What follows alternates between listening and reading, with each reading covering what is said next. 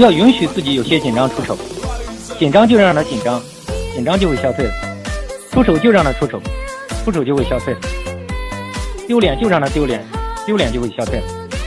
你要是反过来，越怕丢脸，越排斥紧张，你越紧张，然后你就有了回避了，预期恐怖了，你就害怕了，你就逃避了，然后丢脸了呢，回去又反复想自己刚才丢脸的场面，恨不得找个地缝钻进去，然后反复的揣摩。你跟人家讲话时候，普通人都想的是怎么做事啊，把事情解决掉。你把该讲的话都忘了，总是想着自己有没有紧张啊，有没有出丑啊，有没有什么，人家有怎么怎么怎么样，注意力都关注在这种无聊的事情上去。那你说你你这能好吗？我这样讲你能理解吧？所以说就是一个人他好不了，他一定有很多误区。如果你早就明白了，你早就好了，知道吧？康复者关注的东西跟你不一样。就像普通人，他们来个人，他们讲话，他们关注的都是很轻松的，关注都是把这个事情解决好，把事情做好，都是处在甚至忘我状态的，把自己都忘掉。你明白我的意思？就是他关注的都是些有价值，你这样关注一些无聊的东西，所以你始终在负强化，所以他们是在外耗，你是在内耗，你一万年也好不了呀，因为你的方向不对嘛。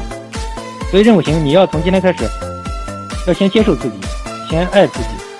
要宽容自己，不要责怪自己，不要对自己要求那么高，这活得多累啊！整天伪装，辛苦的想装成什么样，你活得不累吗？为什么非要讨好别人呢？对吧？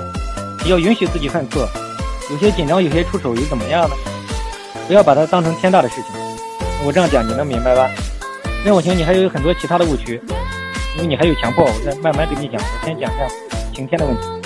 整天说我有那种想法的时候，容许自己有那种想法。是一个很平常的想法，他当初就是不能允许，他觉得这个想法太可怕了。后来我告诉他，这个想法它只是个想法而已。我告诉他，想法并不等于行动。事实上，你这种人做不出来的，你放心好了。这种想法是一种保护，它是来提醒你的，反而起了一种双重保护。我这样讲，你听得懂吗？今天，对。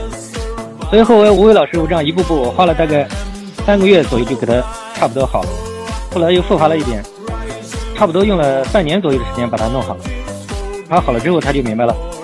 他总结了一句：“要生活就是最好的药。”你可以到我们的网站上看看那个吴伟老师写的这种康复体会，我怎么帮他治疗的。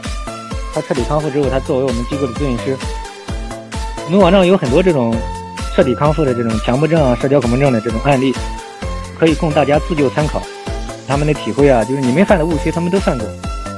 因为我们治这个毛病十几年了嘛，他们就各种乱七八糟的毛病都出现过。